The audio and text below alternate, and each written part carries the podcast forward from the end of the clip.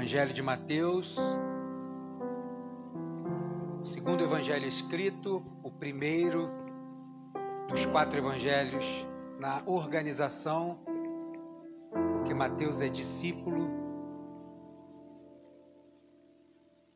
Mateus capítulo 1. Todos encontraram?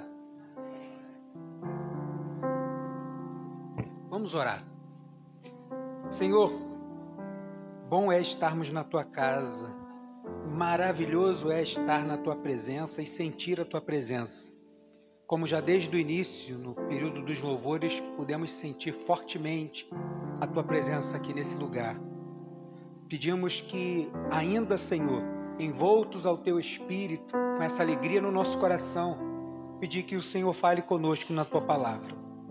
Pedir que o Senhor possa nos trazer talvez esclarecimentos daquilo, Senhor, que estamos aguardando, daquilo que estamos esperando, através da tua palavra, porque a tua palavra também nos traz esperança.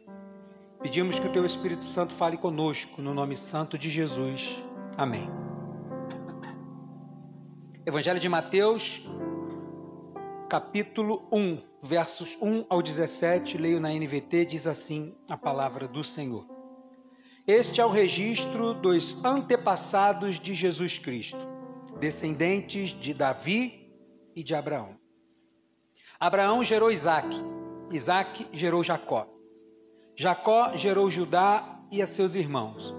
Judá gerou Pérez e Zerá, cuja mãe foi Tamar. Pérez gerou Esrom, Esrom gerou Rão. Rão gerou Aminadab. Aminadab gerou Naasson, Naasson gerou Salmão. Salmão gerou Boaz, cuja mãe foi Raabe. Boaz gerou Obed, cuja mãe foi Ruth, e Obed gerou Jessé. Jessé gerou o rei Davi. Davi gerou Salomão, cuja mãe foi Batseba, viúva de Urias. Salomão gerou Roboão, Roboão gerou Abias, Abias gerou Asa, Asa gerou Josafá. Josafá gerou Georão, Georão gerou Uzias. Uzias gerou Jotão. Jotão gerou Acais. Acais gerou Ezequias. Ezequias gerou Manassés. Manassés gerou Amon e Amon gerou Josias. Josias gerou Joaquim ou Jeconias e seus irmãos, nascidos no tempo do exílio na Babilônia. Depois do exílio na Babilônia, Joaquim ou Jeconias gerou Salatiel. Salatiel gerou Zorobabel. Zorobabel gerou Abiúde. Abiúde gerou Eliaquim. Eliaquim gerou Azor. Azor gerou Sadoc. Sadoc gerou Aquim. Aquim gerou Eliúde. Eliúde gerou Eleazar. Eleazar gerou Matã. Matã gerou Jacó. Jacó gerou José, marido de Maria, que deu à luz a Jesus, que é chamado o Cristo. Verso 17. Portanto, são 14 gerações de Abraão até Davi, 14 de Davi ao exílio na Babilônia e 14 do exílio na Babilônia até Cristo. Só até aqui. Pode se sentar. Você pode fechar sua Bíblia eu quero falar um pouco sobre a genealogia de Jesus. O título dessa mensagem é As Boas Novas Contidas na Genealogia de Jesus. Você pode repetir isso? As Boas Novas Contidas na Genealogia de Jesus. Quase falou em línguas, né? Contida na genealogia. Vamos de novo? As Boas Novas Contidas na Genealogia tem boas notícias aqui nesse trecho que a gente leu. Tem boas notícias aqui para nós. Quando você vai ler a Bíblia, eu já, então, quem aqui quando vai ler a parte do da genealogia já pulou? Levanta a mão. É, eu também. Eu também já pulei. Quando você chega ali, eu estou lendo né, a história dos reis, sacerdotes, profetas. E aí, quando chega em 1 Crônicas, até o capítulo 9, São nove capítulos de alguém que gerou alguém, que gerou alguém, que é filho de alguém, que gerou alguém. Mas a genealogia está lá, né? Você que pecou tem, tem perdão, você que pulou tem perdão, fica tranquilo. Fica tranquilo. Eu sei disso, de carteirinha que eu já pulei. Então, mas a genealo, a, as genealogias estão ali por, por um, um propósito, né? Deus não colocou ali simplesmente para ser uma leitura exaustiva. Ai, caramba, vou ler, nem sei quem são essas pessoas. Está ali a genealogia porque tem um propósito.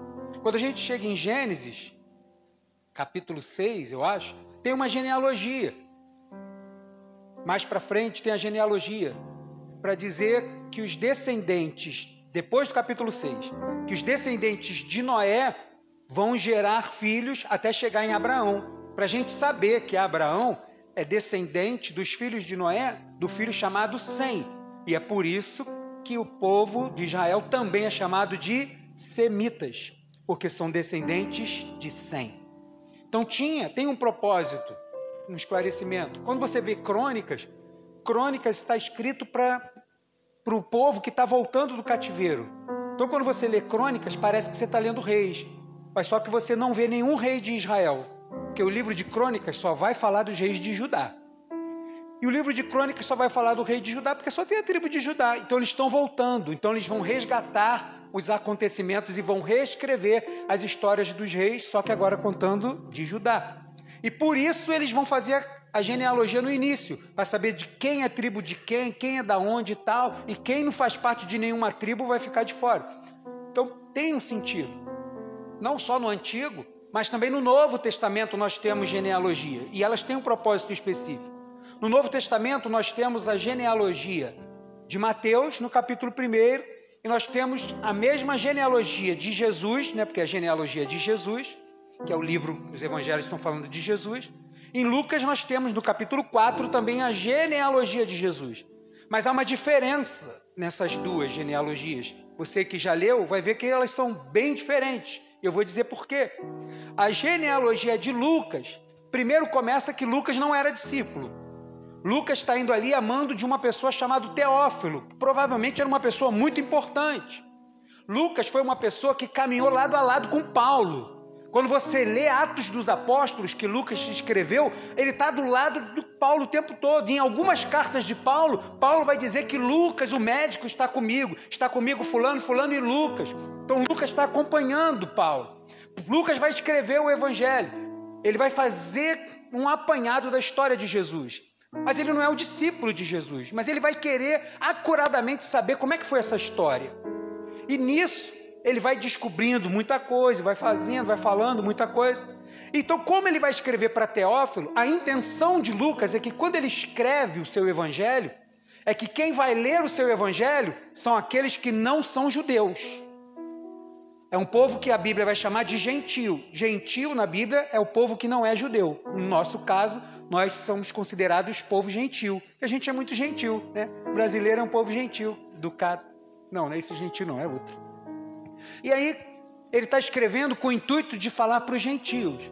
Quando ele, na sua escrita, vai falar da genealogia, a intenção de Lucas é mostrar para o povo gentil que esse que veio para o mundo, esse Jesus Cristo, é o mesmo que estava com Deus no princípio, que é o criador de todas as coisas. Então a genealogia de Lucas, ele vai vir pegando os descendentes de Maria e vai fazer genealogia até chegar em Adão, para que todos aqueles que fossem ler a história de Jesus pelo Evangelho de Lucas, entendesse que Jesus Cristo, que é o Filho de Deus, esse está com Deus desde o início, porque Deus é o Criador de todas as coisas. A genealogia de Lucas tem esta intenção.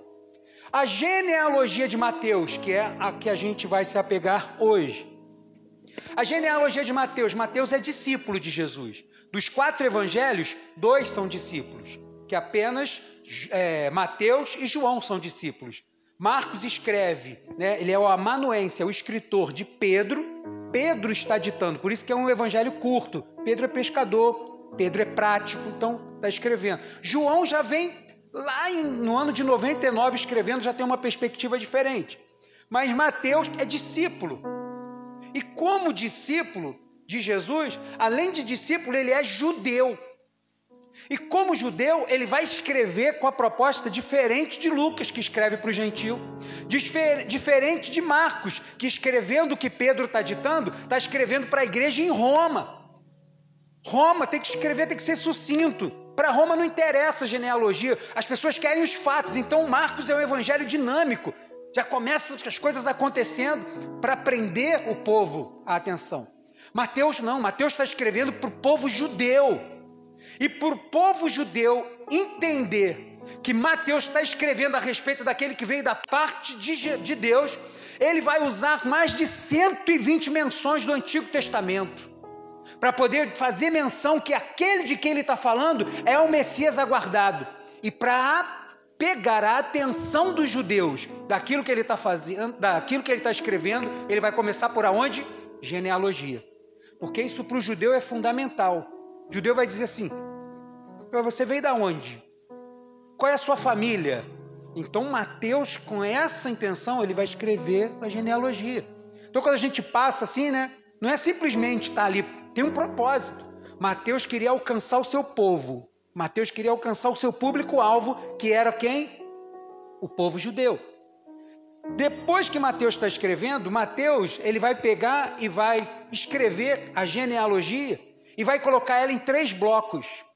Ele vai falar a primeira parte de Abraão até o período dos reis, de Davi até o período do exílio e do exílio até o nascimento de Jesus.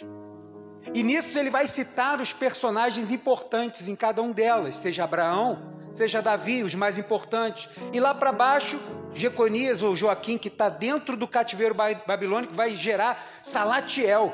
Quando a gente lê Esdras, Neemias, Salatiel, Zorobabel, Esdras, Neemias, essas figuras foram importantíssimas para poder reerguer as casas, reerguer o templo e reerguer os muros da cidade. Então ele está escrevendo e ele vai botar toda a genealogia em três grupos de 14, como nós acabamos de ler no último versículo, versículo 17. Três grupos de 14, 3 vezes 4 dá quanto? 42, tem isso? 3 vezes 14, desculpa. Ah, pastor, por isso que eu errei, irmão. Ah, não sabe perguntar, né? Poxa. Mesmo assim, teve gente que ficou na dúvida, 3 vezes 4. Mas isso não é importante agora. O importante é que na genealogia ele vai fazer três grupos de 14, que vão dar 42. E como uma curiosidade, como uma curiosidade, quando a gente vê aqui 42 gerações, a única referência bíblica para o número 42 está em Apocalipse. Apocalipse capítulo 11 e capítulo 13. E nessas duas referências de 42 semanas, é um período onde a igreja vai estar sendo apertada. Vai ter um período que a igreja vai ser apertada, mas tem um tempo determinado, porque depois vem uma bonança eterna. Então, 42 tem essa questão de alguma coisa que vai apertar, mas vai vir algo no final que vai ser extraordinário. E se a gente pensa nisso, a gente pode pensar também na gravidez. A gravidez, se eu não me engano, são 42 semanas, acho que é mais ou menos o período máximo que você leva a gravidez, né? Vocês têm algum médico aqui? Mas aí tem os enfermeiros aqui, o pessoal da área da saúde.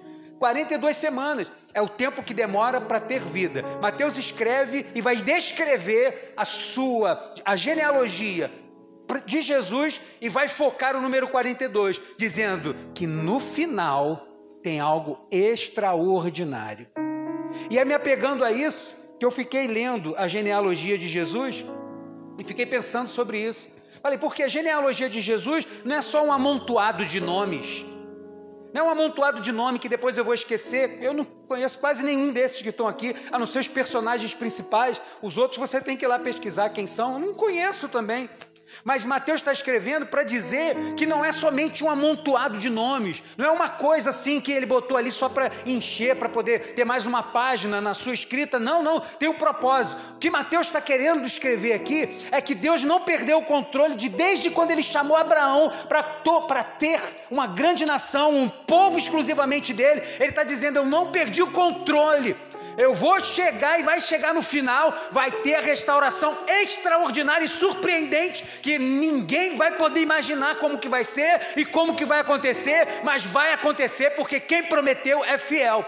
Pode parecer que muita coisa se perdeu durante 42 gerações, mas eu quero dizer que no final vai ser tudo restaurado. Quero dizer que no final tem transformação, no final tem o extraordinário, no final a esperança está de volta, no final a fé volta à tona, no final todos vão entender qual é o propósito de Deus.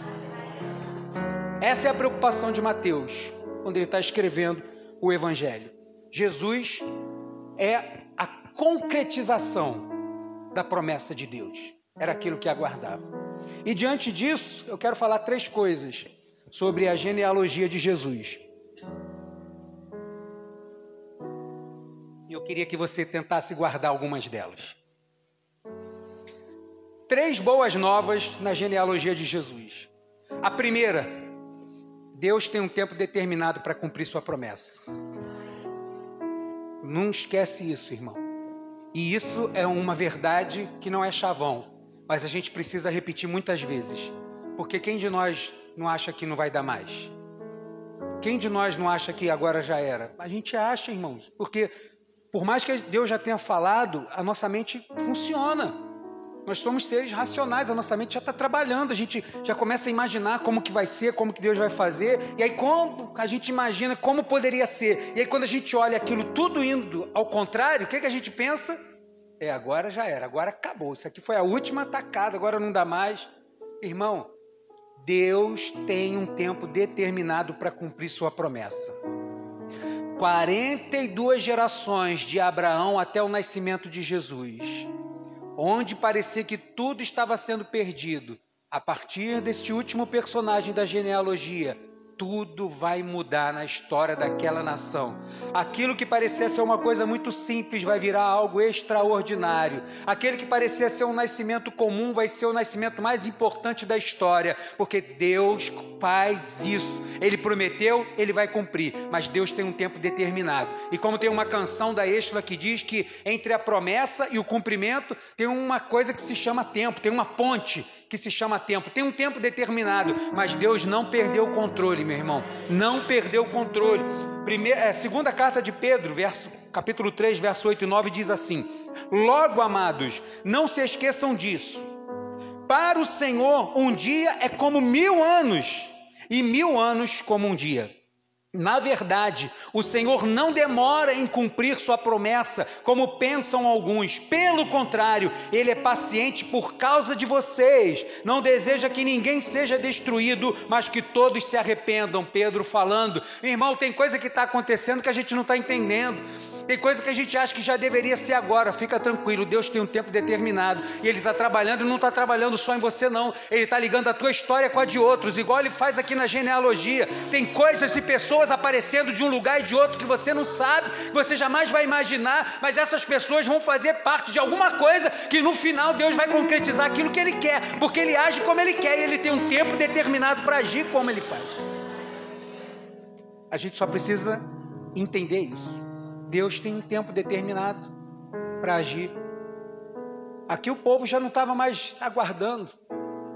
O povo já não estava muito crendo. E se tivesse o Messias, o povo estava querendo era um Messias que quebrasse tudo, que destruísse tudo. Mas veio o Messias, não da forma como eles pensavam, mas da forma que eles precisavam. E eu vou continuar. Segunda coisa, das boas novas, a segunda delas é que todos são bem-vindos na família de Deus. Todos. Você pode dizer isso para alguém do seu lado? Olha, todos são bem-vindos.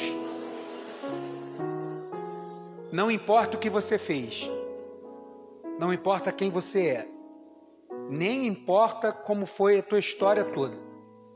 A partir do momento que você entrega a sua vida para Jesus, você está inserido na história dele.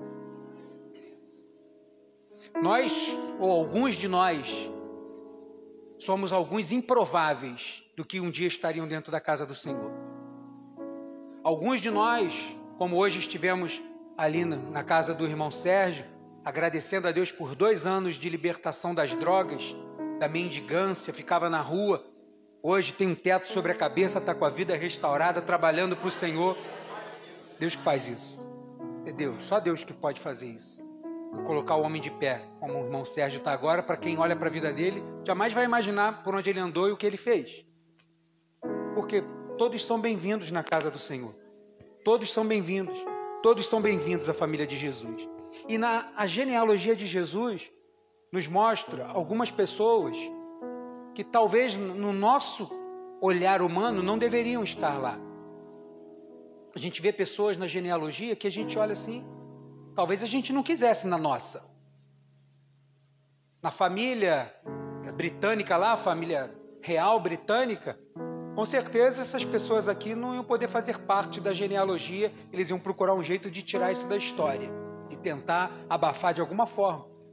Porque ninguém quer registrado na sua história, lá fulano, fulano, hum, essa pessoa aqui que fez tal coisa, essa aqui que fez tal coisa.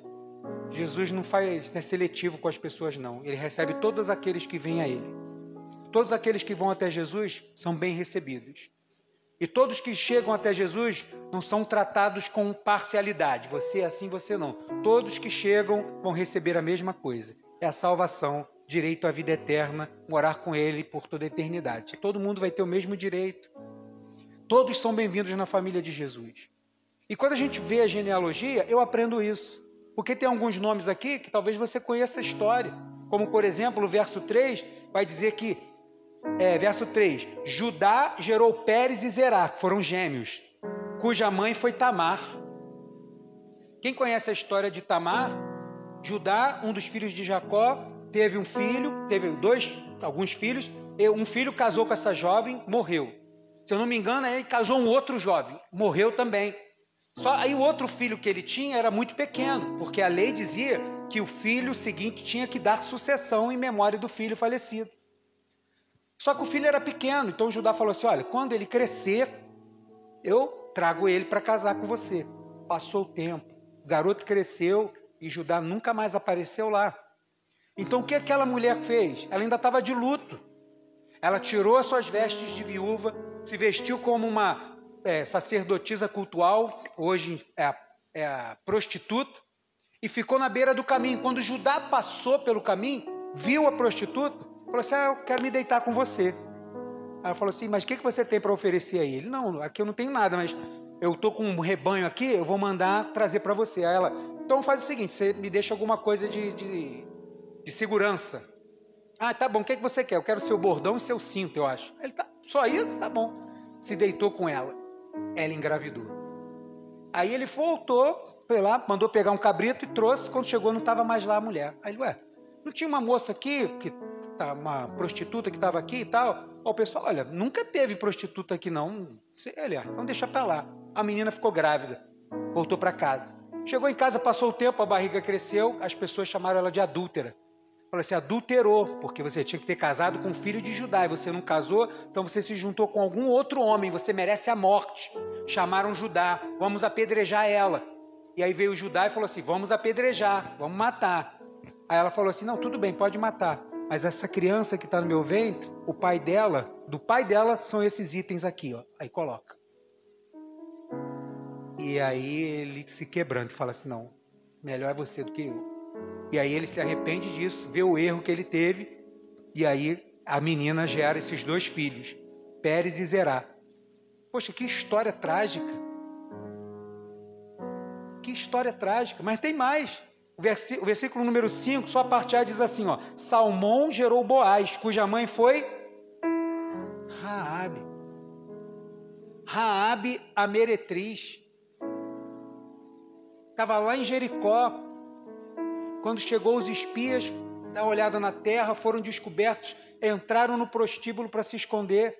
Quando entram lá, Raabe já tinha ouvido falar do Deus de Israel.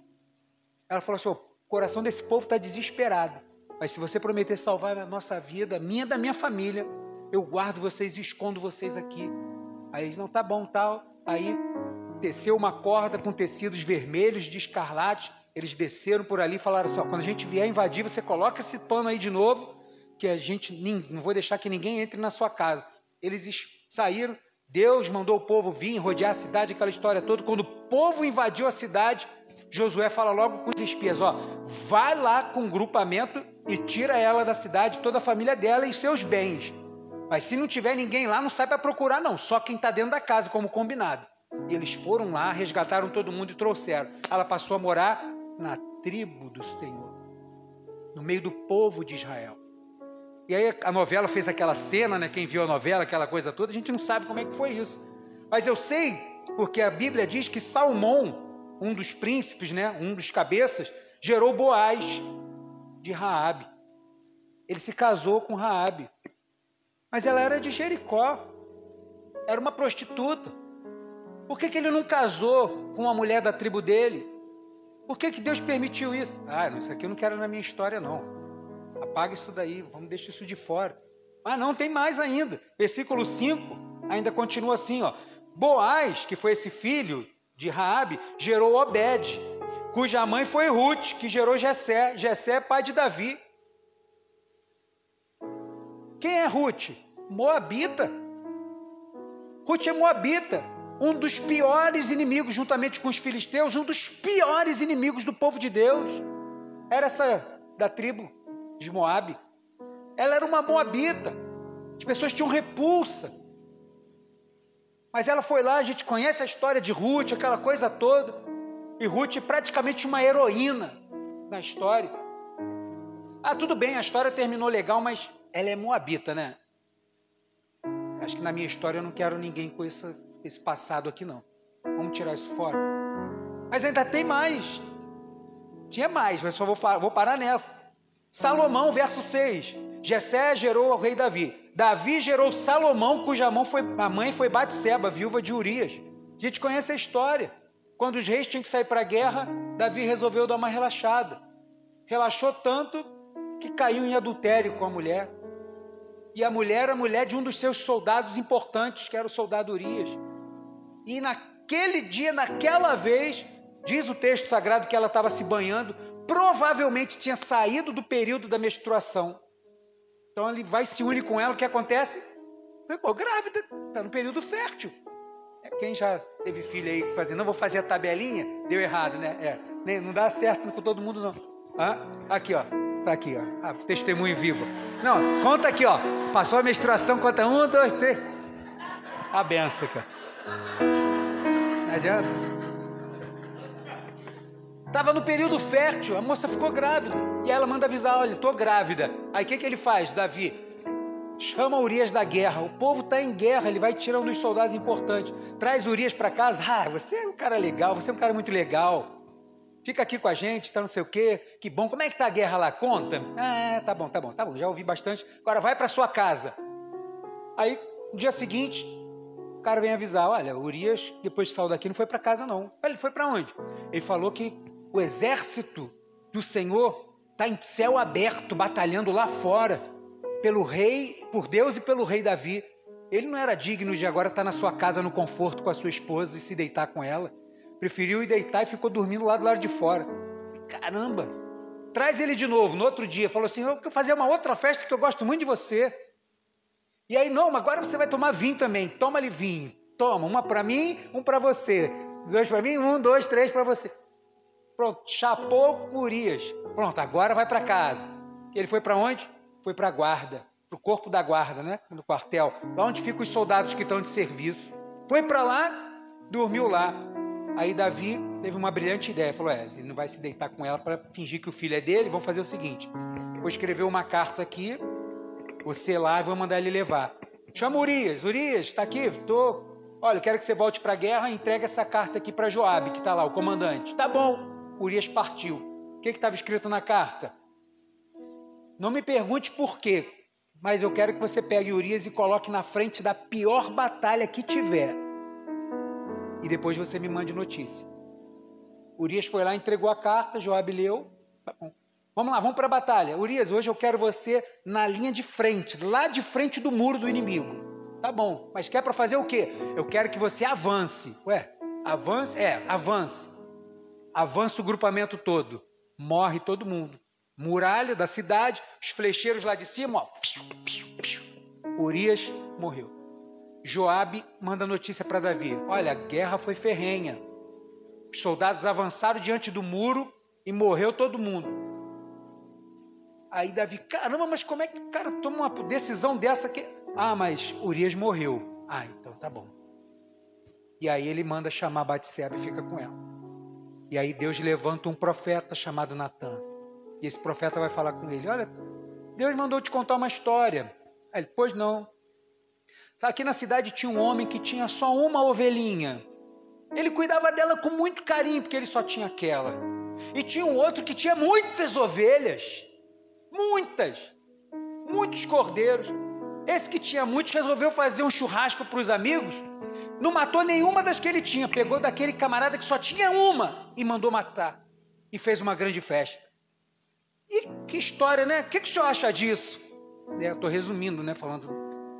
Davi fica enfurecido. Ele tem que restituir, se eu não me engano, quatro vezes mais e tem que morrer por isso. Natan, servo de Deus, fala assim: Esse homem és tu. Você tomou para você a mulher do teu servo Urias. E essa criança que ela está esperando não vai vingar, vai morrer. Caramba! Davi, na mesma hora, Senhor, pequei contra ti. Davi se arrepende do seu pecado. E Davi, a Bíblia vai dizer que ele é um homem segundo o coração de Deus. Poxa, mas melhor não botar isso na história, não. Vamos deixar isso de fora. Os homens que escreveram a Bíblia Sagrada são homens instruídos pelo Espírito Santo de Deus. Todos que escreveram todas as partes dela. E Mateus, instruído pelo Espírito Santo de Deus, resolve começar o seu evangelho falando da genealogia. E na genealogia, ele está escrevendo para os judeus, ele não tem preocupação de colocar estes personagens lá, porque fazem parte da genealogia de Jesus. Porque, diferentemente de Lucas, que faz a genealogia a partir de Maria, Mateus vai fazer a genealogia a partir de José porque José era da tribo de Judá. Então ele vai fazer essa ligação para chegar até Abraão. Mas para chegar até Abraão, vai passar por esses fatos. Jesus é o Rei dos Reis, Senhor dos Senhores. Vamos manter isso fora da história de Jesus para ficar uma história bonita. Todos são bem-vindos. Jesus não deixa ninguém de fora. Não importa o que aconteceu. Se houve arrependimento, o Senhor perdoa e pode estar inserido na história dele. Não importa quem eu fui, não importa qual foi o meu passado, não importa se o inimigo me acusa, não importa se as pessoas ainda me condenam, não interessa eu faço parte da família de Deus. Eu estou inserido na história de Deus. Eu estou inserido ali agora, fazendo parte dessa genealogia, porque essa história não terminou aqui, porque de Jesus agora, espiritualmente, foram gerados muitos e muitos e muitos e muitos filhos espalhados por esse mundo todo. E Ele não escolheu só aqueles que tiveram uma história linda, não.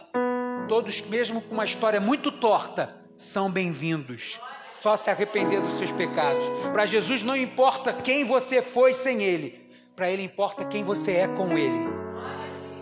Ele está preocupado é com isso. Para as pessoas e para o inimigo, isso importa quem você foi. Para Jesus não. Importa quem você é com Ele agora. O seu passado diz a palavra do Senhor que Ele joga fora. Ele lança no mar. Para ele não importa mais. Ele quer saber quem é você agora. Ele quer saber como é que você está agora. Porque para ele você vale muito. Tanto é que ele morreu na cruz do Calvário por nós. João capítulo 1, verso 12 diz assim: Mas a todos que creram nele e o aceitaram, ele deu o direito de se tornarem filhos de Deus. Tem filho de Deus aqui? Se olhar a nossa história, se olhar a minha, a tua, talvez, hum, acho que é melhor não, hein? Se preocupa não. Se tem alguém acusando, é enviado do maligno, porque nós fazemos parte de uma genealogia.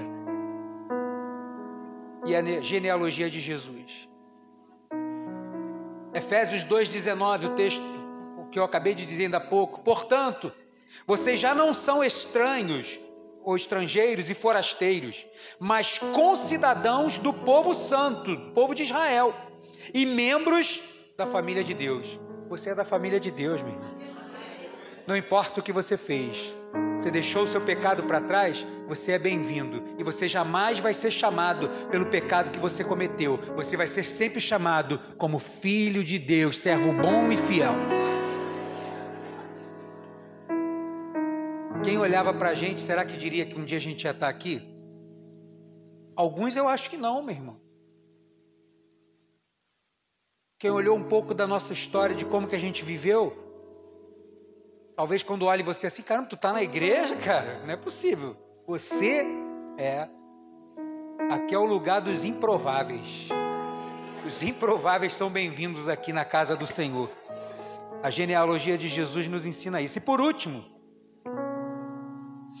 a terceira coisa é: Jesus é a certeza de que tudo que foi perdido pode ser resgatado.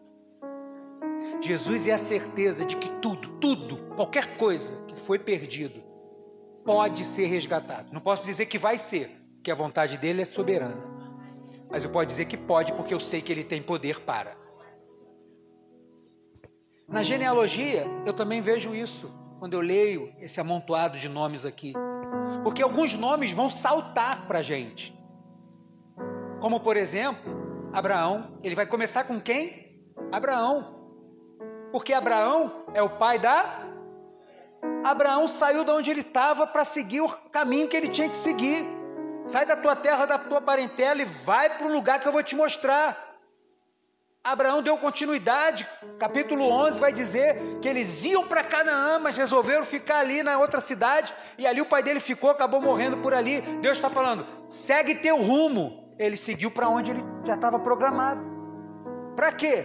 Aonde nesse lugar? Fazer o quê? Não sei. Ele, por fé, saiu e foi embora. Abraão é considerado o pai da fé. Deus vai pegar um homem que não tem condição de ter filho porque sua, sua esposa é estéreo, para fazer deles uma grande nação. Que absurdo! Que isso? É, é assim que começa a história. E aí ele vai pegar Abraão, é o pai da fé, Abraão é que tem, que recebe a promessa que vai ter um povo que incontável. Você vai olhar para o céu, olha aí, vê se você consegue contar as estrelas. Olha a areia do mar. Você consegue contar as areias aqui, o grão de areia na praia? Maior ainda vai ser a geração que vai vir de você. Você vai ser pai de multidões. Por isso eu vou mudar teu nome de Abrão para Abraão, porque agora você é pai de multidões. Deus está chamando Abraão. Então tem uma promessa de um povo gigante que vai estar sobre a face da terra. Tem uma promessa de que todas as famílias seriam benditas, abençoadas, por causa de quem? De Abraão, daquilo que ele fez. Por causa dele, o Senhor ia abençoar todas as famílias. Mas só que no meio dessa história toda vem um cativeiro de 400 anos.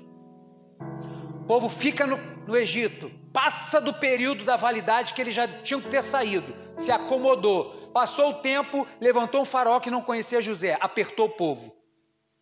Apertou o povo, o povo cresceu mais ainda. É, o pessoal estava estressado, o cara estava estressado no trabalho. Ah, chegava do trabalho estressado. Eu olhava a esposa e falava, vai ser agora. Preciso desestressar. Pronto, o povo cresceu mais ainda, mesmo. Aí ele não conseguia conter esse povo. Aí apertou mais ainda o povo. O povo lembrou que tinha uma terra prometida, lembrou de Deus, clamou: Deus vai enviar Moisés, liberta o povo. O povo vai, passa pelo deserto mais tempo que devia por causa da língua comprida e vai passando e tal.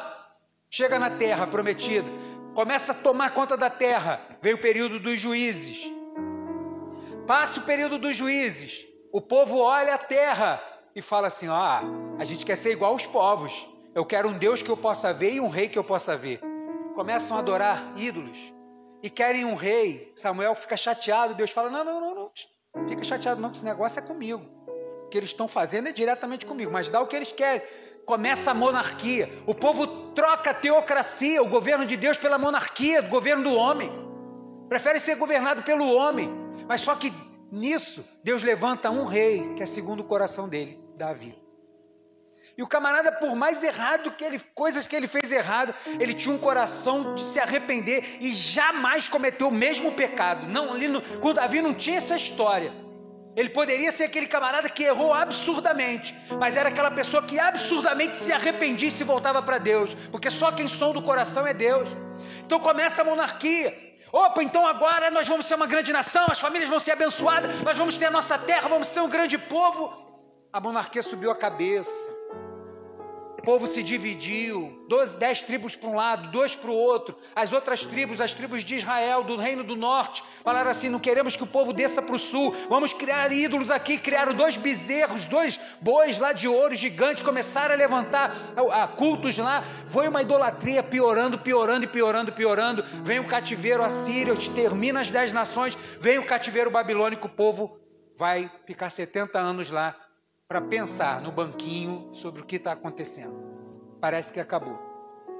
Mas aí vem a terceira parte, o terceiro bloco da genealogia, que vai dizer que tem um, o filho de Joaquim é Salatiel, que gera Zorobabel, e são essas pessoas que começam a voltar para construir o povo, construir as casas. Depois vem Esdras, vai construir o templo. Depois vem Neemias, vamos construir os muros. A cidade está se reerguendo, mas só que agora a cidade, apesar de estar sendo reerguida, está vivendo sobre o jugo das nações. Eles podem viver na terra, mas ainda são povos escravos, porque eles têm que pagar os impostos e se submeter às nações que os governam. Os persas liberaram o povo, o povo voltou, mas ainda está submisso. Quem manda aqui é o rei da Pérsia. Vem os gregos, quem manda aqui é a Grécia.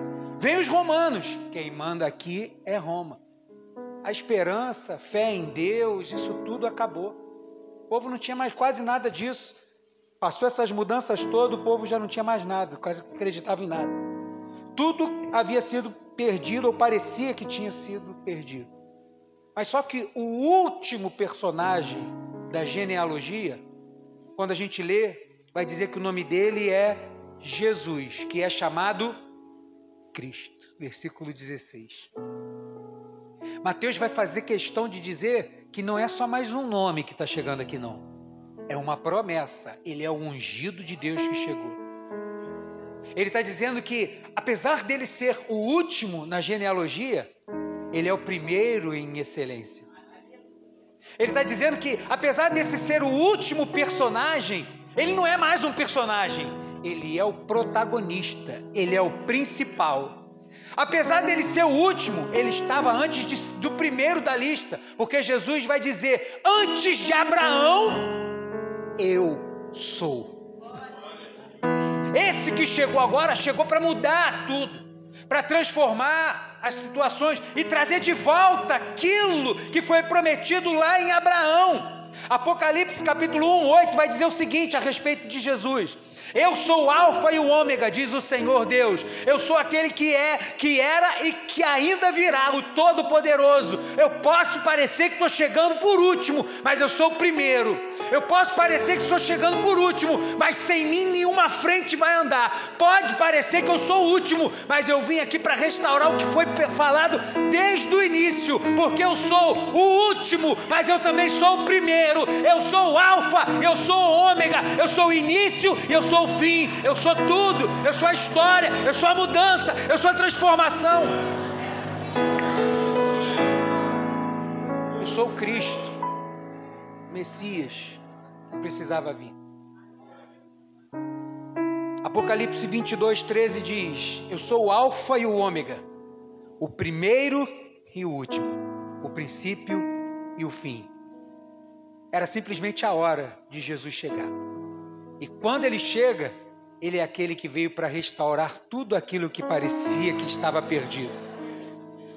O povo parecia que não era mais o povo de Deus, era um aglomerado de Roma, não.